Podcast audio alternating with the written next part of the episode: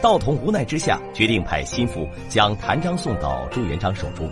朱亮祖也派人连夜将诬陷道童的奏章送交朱元璋。朱元璋到底相信护国有功的大臣，还是一个小县令的话呢？安以可和穆剑在夜里一同去了徐本的府上，告知是奉旨返回，而且是从番禺过来的。安以可和穆剑将在番禺街上看到的情况以及调查的结果告诉徐本，质问徐本是否知情。徐本只是含糊其辞，不做回答。见此情形，穆简气愤说道。番禺的驻军直接干预地方的事务，并且描述说有个叫罗成人直接依仗驻军的势力，竟然在光天化日之下捆绑衙役示众。穆剑就直接逼问徐本，到底是县令道童不得民心，还是地痞流氓无恶不作、独霸一方的人不得人心？而徐本只称自己不知道，派人下去调查。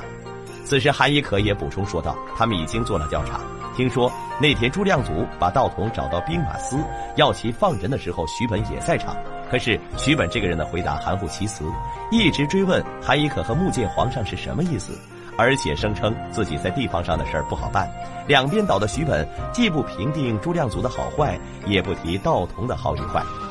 韩穆两人见在徐本那里是根本问不出什么结果，于是找到了道童。此时的徐本感觉情况不妙，怕自己无论哪一个倒下都会牵连自己，立刻要身边的吴大人立即拟好两份奏折，其中一份是隶属朱亮祖来到广东之后的种种横行的事迹，另外一份则是列举道童结党营私、犯上作乱的罪行，建议朝廷罢免道统番禺知县的职务，并且要吴大人把奏折的日期都提前半个月。这样做很明显就是已被朱元璋查问。韩穆两人在道统府上，道统告诉了他们全部的实情，并且还告知已经派人将弹劾朱亮祖的奏章送往京城。同时，韩亦可也提醒道统，兵马司方面准备诬告他串通元朝残匪，并劝道统暂且躲避。此时的道童这才明白朱亮祖近期绞杀境内元朝残部的真实用意。原来是要借残匪之口诬告他。经历了这么多的事情，道童已经什么都不怕了。他表示自己要忠于职守，只求在座的两位大人相信自己。站在一旁的师爷也上前下跪，恳请韩一可和穆剑给他们做主。韩一可和穆剑见此情形，决定尽快赶回京城，向朱元璋禀报实情，防止日久生变。说完，两个人立即快马加鞭启程赶回京城。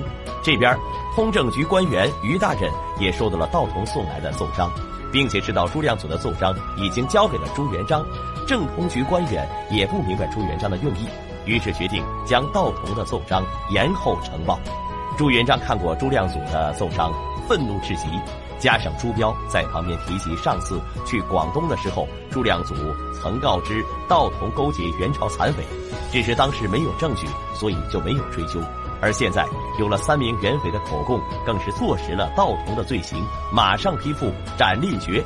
两名送谭章到通政局的番禺县衙役，得知朱亮祖的奏章已被批复，而且要处斩道童，不敢停留，急匆匆赶回番禺送信。同时，朱亮祖的手下已经找到要前往广州执行的专使黄凤祥，许以重金，令其改为骑马，提前两日到达番禺，以免夜长梦多。至于道童的奏章，第三天才被通政局递到朱标手中，朱标马上将奏章呈给朱元璋批阅。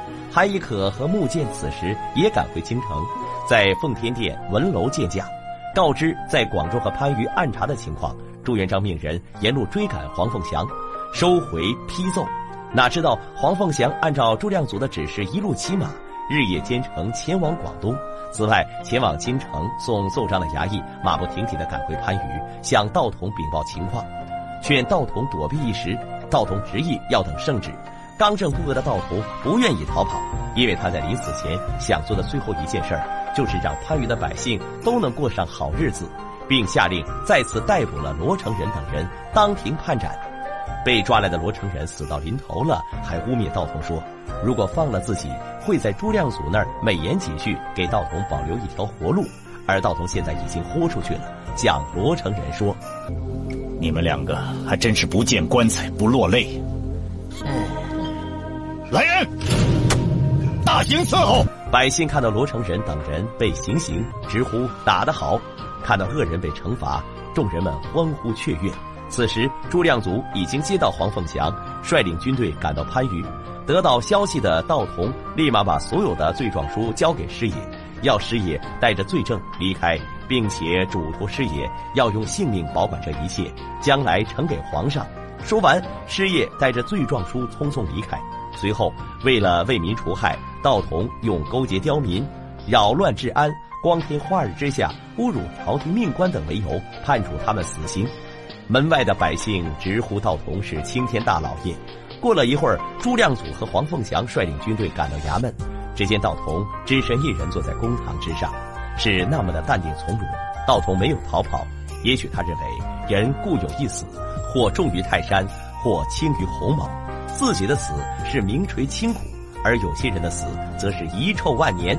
道童早已看到了生死，只要死得其所，身负天下百姓，为民伸张正义，就应该无所畏惧。